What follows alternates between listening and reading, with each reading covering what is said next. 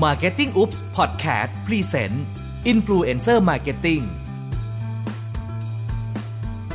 เมื่อทุกวันนี้ผู้บริโภคเชื่อแบรนด์น้อยลง และหันไปเชื่อรีวิวของอินฟลูเอนเซอร์บนโซเชียลมีเดียมากขึ้น เราจึงอยากชวนคุณไปทำความรู้จักกับศาสตร์และศิลป์ของกลยุทธ์ Influencer Marketing ที่นับวันจะเป็นเครื่องมือทางการตลาดที่ทรงพลัง สวัสดีครับ กลับมาพบกับผมอีกครั้งนะครับกิติพัฒน์มหาพันธ์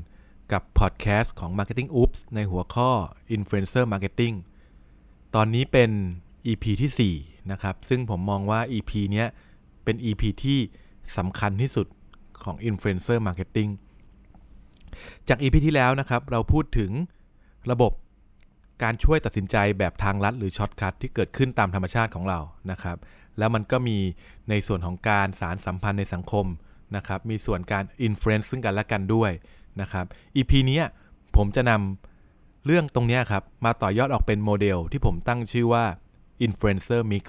จริงๆคำนี้ผมล้อมาจากคำว่า Marketing Mix หรือส่วนผสมทางการตลาดนะครับ อันเนี้ย Influencer Mix ก็เลยหมายความว่าเป็นส่วนผสมของ Influencer นะครับ Influencer Mix นะครับ เป็น เป็นหนึ่งในการวางกลยุทธ์ที่ผมนำมาใช้กับบริษัทตัวเองนะครับ โดยโมเดลเนี้ยจะพูดถึงเส้นทางของแรงจูงใจหลักๆ ที่ที่คนเรา influence ซึ่งกันและกันเนี่ยออกเป็น 4 แรงใหญ่ ๆนะครับ เวลาเราวางกลยุทธ์เนี่ยเราก็จะมาดูวัตถุประสงค์ของการวัตถุประสงค์ของแบรนด์นะครับ แล้วก็ดูประเภทสินค้า ดูอุตสาหกรรมนะครับ แล้วเราก็จะมาดูว่า เราต้องการใช้แรงจูงใจอะไร ในการ influence ผู้คนบ้างนะครับ ซึ่งผมต้องบอกก่อนว่ามันไม่ได้มีหลักยึดตายตัวนะครับ เพียงแต่ว่าเราจะใช้มันมาเป็น guideline ในการเริ่มต้นคิดการทำ Influencer Marketing บนออนไลน์เป็นหลัก เอาละครับ ในส่วนผสม Influencer Mix เนี่ยจะมีเส้นทางแรงอิทธิพลจูงใจอยู่ด้วยกัน 4 เส้นทางใหญ่ ๆ นะครับ โดยที่ผมเอา adapt มาจาก EP ที่แล้วนะครับ ว่าเรามี shortcut อะไรบ้างนะครับ ซึ่งก็เป็นแรงที่เกิดขึ้นตามธรรมชาติของมนุษย์ในฐานะสัตว์สังคมนะครับ ซึ่งการ influence ใหญ่ๆ ของเราทั้งหมดโดยเฉพาะบนโลกออนไลน์เนี่ยจะหนีไม่พ้น 4 แรงเนี้ยนะครับผมได้ตั้งชื่อออกเป็นกลุ่มๆนะครับเป็น 4 กลุ่มนะครับมีชื่อเรียกดังต่อไปนี้นะครับ กลุ่มแรกผมตั้งชื่อว่ากลุ่มมาเวนกลุ่มที่ 2 ไอคอน กลุ่มที่ 3 Tribe Leader และกลุ่มสุดท้าย Social Peers โดยผมจะอธิบายเรียงไปแต่ละกลุ่มว่าแต่ละกลุ่มนี้คืออะไรนะครับ แล้วเรานำมาประยุกต์ใช้ในเชิงการตลาด หรือเป็น Marketing Implication ได้อย่างไรบ้างนะครับ ผมจะเริ่มจากกลุ่มแรกก่อนนะครับ ก็คือกลุ่มมาเว่นนะครับ กลุ่มนี้แปลตรงๆว่าเป็นผู้เชี่ยวชาญนะครับ กลุ่มนี้คือใครนะครับ กลุ่มนี้ก็คือกลุ่มคนที่มีอิทธิพลต่อเรามากนะครับ เวลาเราไม่รู้อะไร แต่เราอยากรู้นะครับ เพราะว่าผมว่าเราทุกคนเนี่ยไม่ได้ฉลาดไปทุกเรื่องนะครับ แต่เราทุกคนเนี่ยก็เกียดการไม่รู้เช่นกันนะครับ เราจะเรียกว่าคนกลุ่มนี้ว่าเป็น expert ก็ได้นะครับ พูดง่ายๆ คือ คนกลุ่มนี้เป็นคนที่ทำให้เราฉลาดขึ้น หรือทำให้เราหายโง่นั่นเองนะครับ เราจะมีแนวโน้มเชื่อคนกลุ่มนี้มากกว่าในบางสถานการณ์นะครับ นักชิมอาหารเวลาชิมอะไรก็ดูน่าทานถูกไหมครับ หรือว่าช่างแอร์พูดเรื่องการเลือกซื้อแอร์ก็ดูน่าเชื่อถือกว่า หรือว่าคนที่เคยอ้วนแล้วผอมได้เนี่ยมาพูดเรื่องของการลดน้ำหนักเนี่ยก็ดูดูน่าเชื่อถือมากนะครับ เพราะว่าอะไรเพราะว่าเขาเนี่ยเคยผ่าน หรือมีประสบการณ์ หรือมีความรู้เยอะกว่าเรานะครับ คือผมจะบอกว่าไม่จำเป็นจะต้องฉลาดกว่าก็ได้นะครับ คือหมายถึงว่าคนที่เคยมีประสบการณ์ เช่น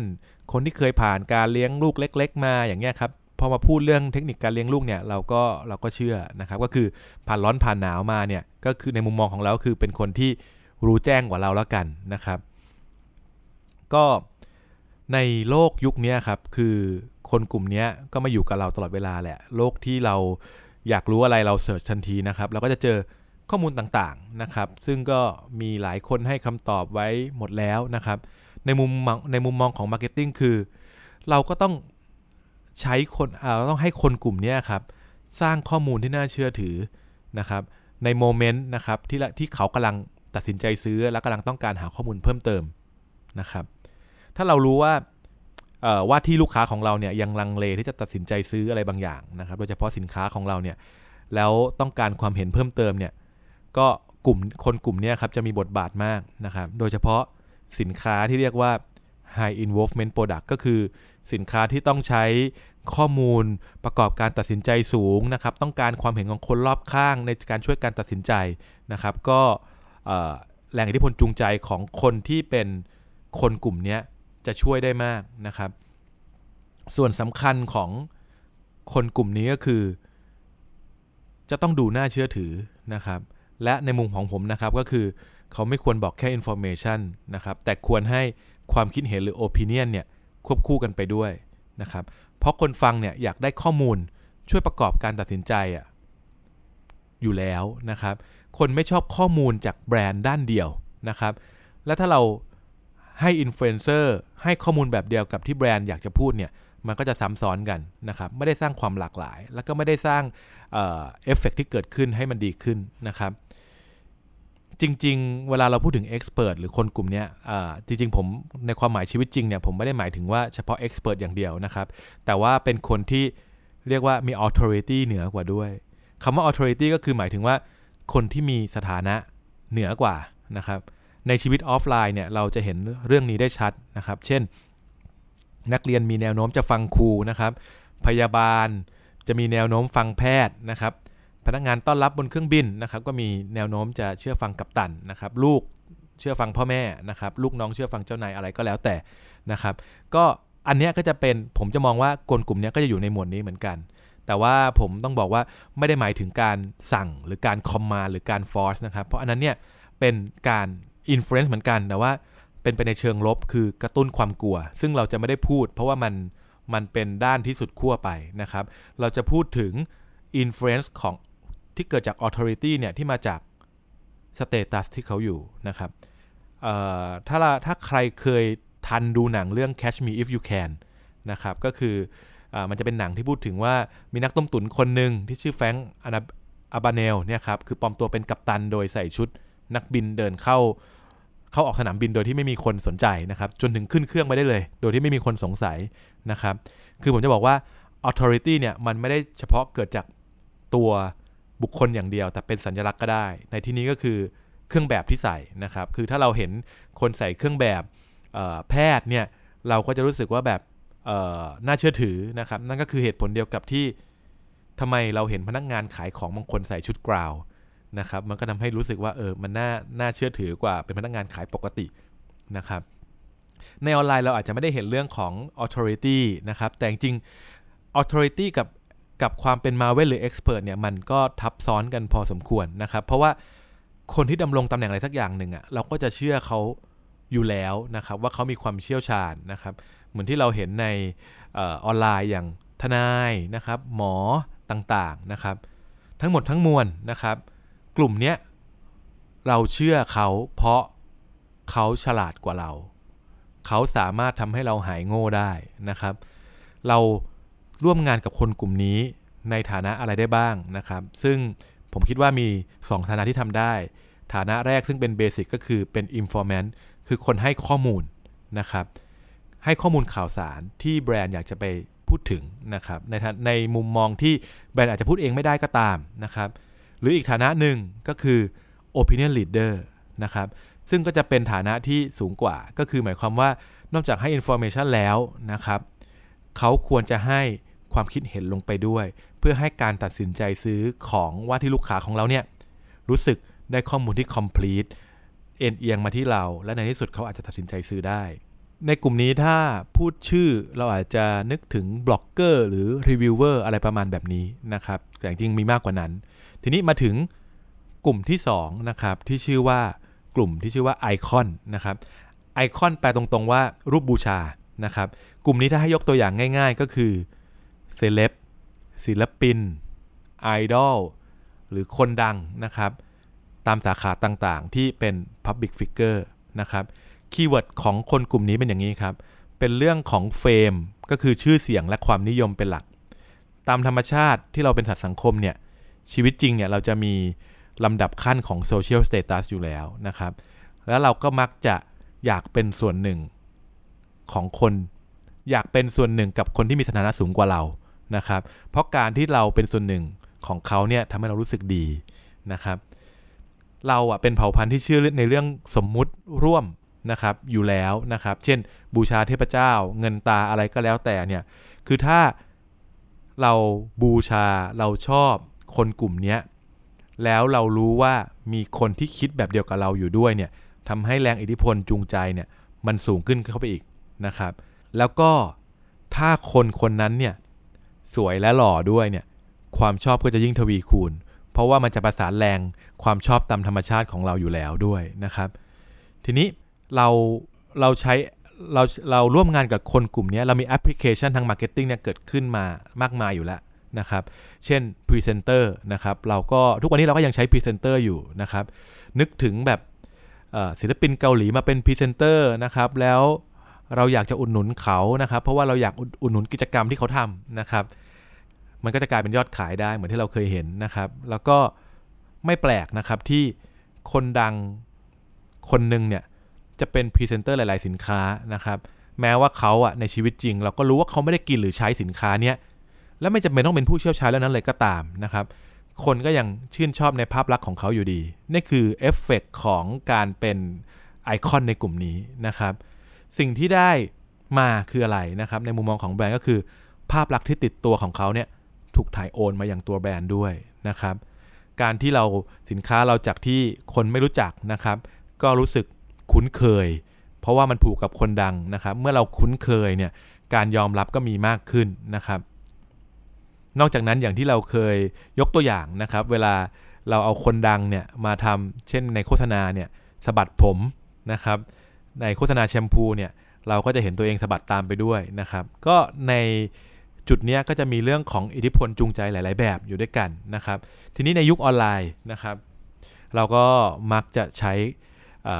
เรามักจะทำงานร่วมกับเขาในหลาย ๆ รูปแบบนะครับ รูปแบบหนึ่งก็คือ การไปอยู่ในแพลตฟอร์มของเขานะครับ ก็คือว่ายุคนี้ก็คือ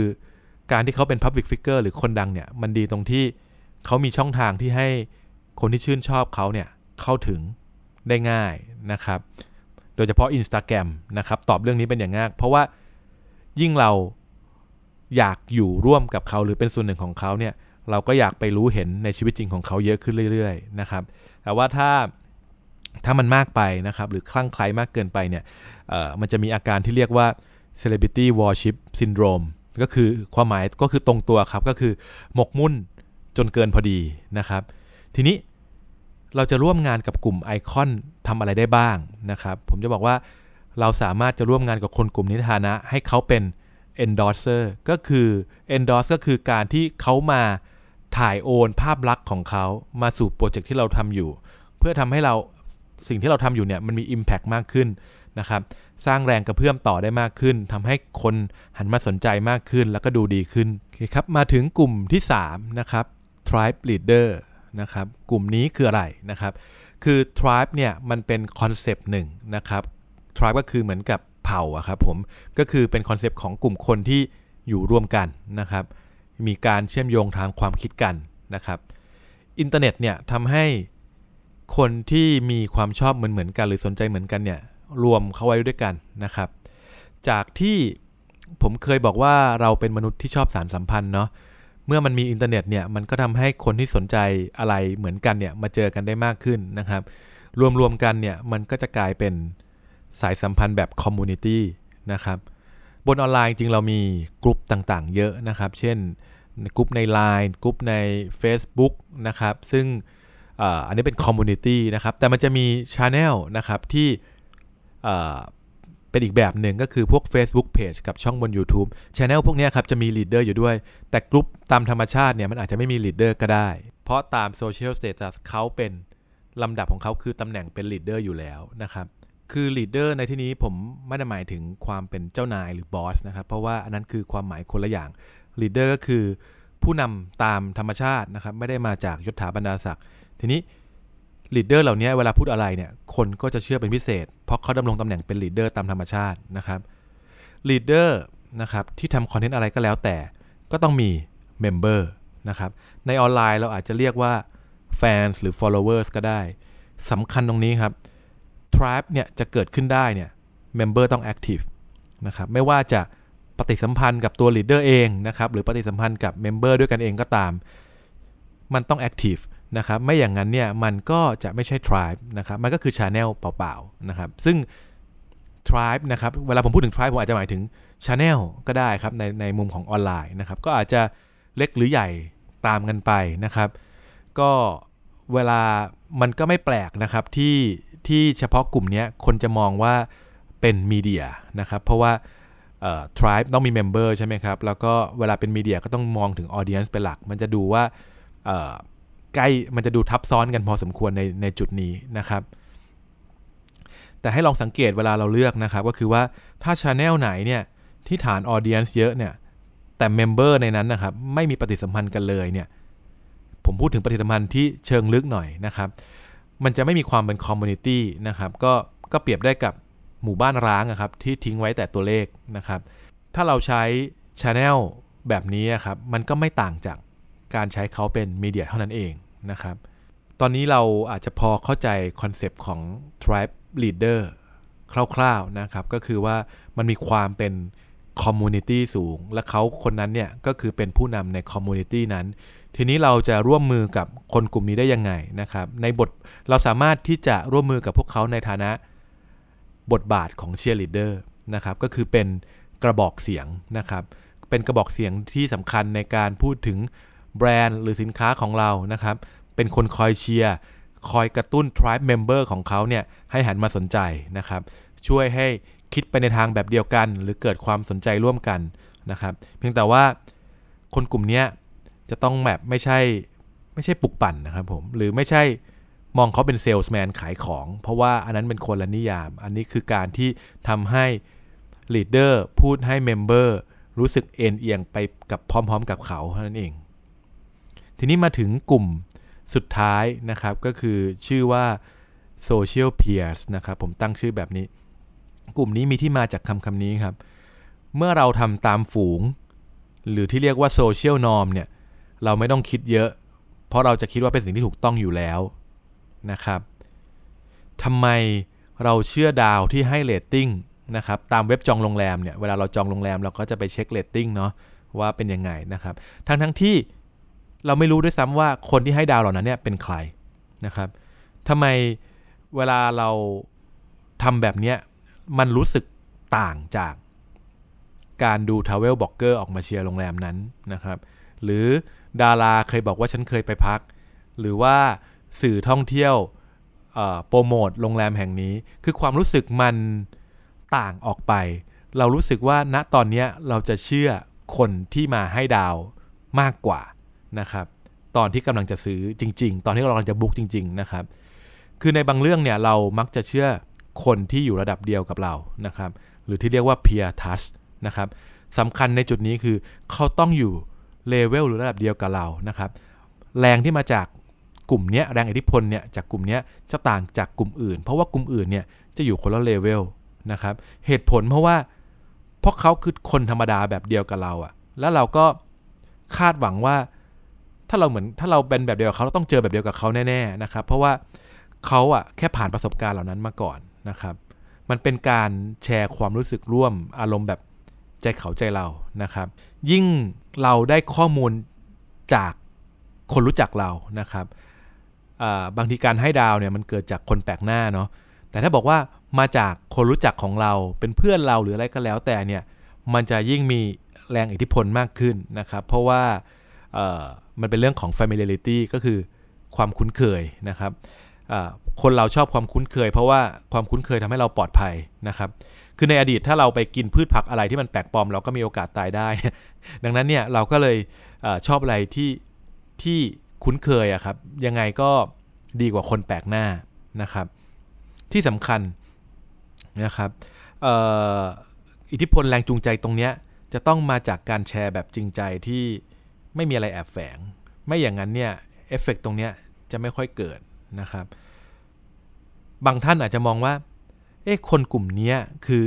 micro influencer หรือเปล่านะครับ ในมุมมองของผมก็คือถ้าวัดกันที่ที่สเกลของ audience ละกันนะครับ อาจจะดูไม่ต่าง แต่จากที่ผมยกตัวอย่างก็คือเออเขาอาจจะเป็นเป็นแรงจากการให้ดาวในเว็บโรงแรมก็ได้นะครับ หรือเว็บหรือร้านอาหารก็ได้นะครับ จะเห็นว่า ผมไม่ได้พูดถึงไซส์ของ audience เลยนะครับ จริงๆก็จะไม่เหมือนกันซะทีเดียวนะครับ แต่ว่า micro influencer เนี่ยคือเขาเป็นคนใกล้ชิดเราแหละ เขาเป็นคนที่อยู่เลเวลเดียวกับเราเท่านั้นเองนะครับแต่ไม่ได้หมายความว่า micro influencer ทุกคนจะมีอิทธิพลแบบนี้นะครับ ถามว่าใครที่เป็นคนกลุ่มนี้ที่สุดนะครับ จริงๆก็คือ ถ้าเป็นธรรมชาติของ word of mouth เลยครับเราเราเราอาจจะเคยได้ยินคำว่า word of mouth มาตั้งแต่ไหนแต่ไรนะครับ ก็คือ word of mouth นี่แหละก็คือคนกลุ่มนี้ เป็นคนที่เป็นอยู่กลุ่มเดียวกับเรา เป็นคนที่เพื่อนเราบอกต่ออะไรแล้วเราก็เชื่อถือนะครับ ทีนี้บทบาทของคนกลุ่มนี้เราจะร่วมงานกันยังไงนะครับผมตั้งชื่อว่าเราสามารถร่วมงานกับเขาในฐานะเป็น social connector ก็คือคนเหล่านี้จะเป็นเหมือนตัวกลางช่วยส่งข้อมูล นะครับหรือส่งกระแสของเราเนี่ยจากโปรเจกต์ของเราเนี่ยไปยังสังคมย่อยๆ ที่เขาอยู่นะครับไม่ว่าจะแบบแบ่งตามแบ่งตาม geographic ก็ได้ เช่น ในสถานศึกษานะครับในที่ทำงานในชุมชนใน community นะครับต่างๆ คนเหล่านี้ก็เรียกว่าเป็นหน่วยหน่วยแทรกซึมนะครับหรือเป็นรากฝอยที่ซอกซอนไปในจุดที่เล็กสุดที่เราอยากจะ influence คนของเรานะครับ ก็คือ เราพูดถึงคน 4 กลุ่มนะครับ สรุปอีกครั้งนะครับ Influencer Mix เนี่ยจะประกอบไปด้วยกลุ่มคนซึ่งส่งแรงอิทธิพลหลักๆ ของเราอยู่ 4 กลุ่มนะครับ กลุ่มแรกคือมาเว่นนะครับ เรามีแนวโน้มจะเชื่อคนกลุ่มนี้เพราะเขาเชี่ยวชาญกว่ากลุ่มไอคอนนะครับ เรามีแนวโน้มเชื่อพวกเขาเพราะว่าเขาเป็นคนดังนะครับ กลุ่ม Tribe Leader เรามีแนวโน้มเชื่อ เพราะว่าพวกเขาคือผู้นำกลุ่มที่เราสนใจนะครับ แล้วก็กลุ่ม Social Peers เรามีแนวโน้มที่จะเชื่อ เพราะเขาคือคนธรรมดาบนเลเวลเดียวกับเรานะครับ จาก 4 กลุ่มนี้นะครับ ผมอยากจะบอกว่าอินฟลูเอนเซอร์คนหนึ่งเนี่ยอาจไม่จำเป็นที่จะต้องตกไปอยู่ใน 1 ใน 4 ข้อนี้ก็ได้นะครับ คือเขาอาจจะอยู่ได้สัก 2 หรือ 3 หรืออยู่ครบหมด เพียงแต่ว่าดีกรีเนี่ย จะมากจะน้อยก็คือแตกต่างกันไปนะครับ เราลองมาทดสอบดูก็ได้ครับ สมมุติว่าเลือกอินฟลูเอนเซอร์ที่ท่านเคยใช้งานนะครับ หรือรู้จักมาสักคนหนึ่งอะแล้วมาดูว่าเขาว่าตกอยู่ในหัวข้อเนี้ยสี่สี่ข้อเนี้ยครับคือข้อไหนเขามีอะไรอยู่ในสี่ข้อนี้ไหม แล้วเราให้น้ำหนักเขาเท่าไหร่นะครับ ถ้าไม่มีเลยนะครับ แปลว่าเขาอาจจะไม่ใช่อินฟลูเอนเซอร์ก็ได้นะครับ แต่เราอาจจะใช้เขาในฐานะ เป็น media นะครับอาจจะดูเหมาะสมกว่านะครับแม้แต่สื่อเองก็ตามเนี่ยก็ต้องตกอยู่ในสักข้อนี้นะครับ เช่นเขาอาจจะ expert เรื่องการให้ข่าวนะครับ หรือว่าถ้าเป็นเรื่อง marketing นะครับ Marketing Oops เนี่ยอาจจะเป็น tribe leader ของคนที่ชอบเรื่อง marketing ก็ได้นะครับ ทีนี้วิธีการใช้ influencer mix เนี่ยหลังจากที่เรารู้แล้วว่า 4 กลุ่มนี้เป็นใครนะครับ เราอาจจะต้องมาหาส่วนผสม ของเราเองนะครับเหมือนผสมสีของเราเองนะครับว่าในโจทย์งานของเราอะ่ะเราต้องการแรงอิทธิพลจูงใจเนี่ยสข้อเนี่ยมากน้อยแค่ไหนนะครับถ้าเรามาหาส่วนผสมของเราได้เนี่ยเราก็จะสามารถแบ่งหน้าที่ความรับผิดชอบ หรือหาคนที่เหมาะสมตรงนั้นได้นะครับ เราก็จะสามารถหาคนที่เหมาะสมที่ถูกต้องตามงบประมาณนะครับ แล้วเราก็จะสามารถ แบ่งช่วงเวลาในการ launch ที่เหมาะสมได้นะครับ อันนี้ก็เลยกลายเป็นพื้นฐานที่สำคัญนะครับ ถ้าสมมติว่าเราจะใช้อินฟลูเอนเซอร์ในฐานะการ influence ไม่ใช่ในฐานะการเป็น media นะครับ จะต้องมีอย่างน้อย 1 ใน 4 ใน influencer mix นี้นะครับ ทีนี้มันอาจจะมีบางท่านนะครับ ตั้งคำถามว่าแล้วเราจะรู้ได้ยังไงว่าแต่ละคนเนี่ยมันจะไปอยู่ข้อไหนเราจะไปหาเกณฑ์วัดยังไงนะครับ ผมจะบอกว่า เเป็นอะไรที่ challenge พอสมควรเหมือนกัน เพราะว่าบางอย่างนะครับวิธีการเอาเรื่องเรื่องแบบนี้ออกมาเป็นตัวเลขเนี่ยมันอาจจะออกมาได้ยาก เพราะว่าอะไรนะครับ เพราะว่าการ influence เนี่ยเรามันอยู่ในสมองของเราอะครับเราแล้วเราก็ไม่ได้ปล่อยออกมาให้เห็นเป็น Data Point ด้วยนะครับ วิธีที่ทำได้ก็คือเราอาจจะต้องเข้าไป observe เข้าไปดูใน Channel ของเขานะครับว่า Dynamic ช่องของเขาเป็นยังไงมีคนสนใจมากน้อยแค่ไหนนะครับ อยากให้ลองอ่านคอมเมนต์นะครับเป็นหลักนะครับมากกว่าที่ดูตัวเลข แล้วเราต้องใช้วิจารณญาณพอสมควรในการมองว่าช่องเหล่านั้นเนี่ยจะไปตกอยู่ตรงไหนใน 4 หมวดนี้นะครับ แล้วก็มากน้อยแค่ไหนนะครับ ตอนต่อไปตอนต่อๆไปนะครับ ผมอาจจะกลับมาพูดเรื่องนี้อีกครั้งนะครับ ว่า มุมมองที่เรามองอินฟลูเอนเซอร์นั้นน่ะจะมองยังไง แล้วก็ factor ที่เราควรจะพิจารณาต่อไปเพิ่มเติมเนี่ยเป็นยังไงนะครับสำหรับวันนี้นะครับก็จบ EP นี้แล้วเดี๋ยวพบกันใหม่ใน EP หน้าขอบคุณครับ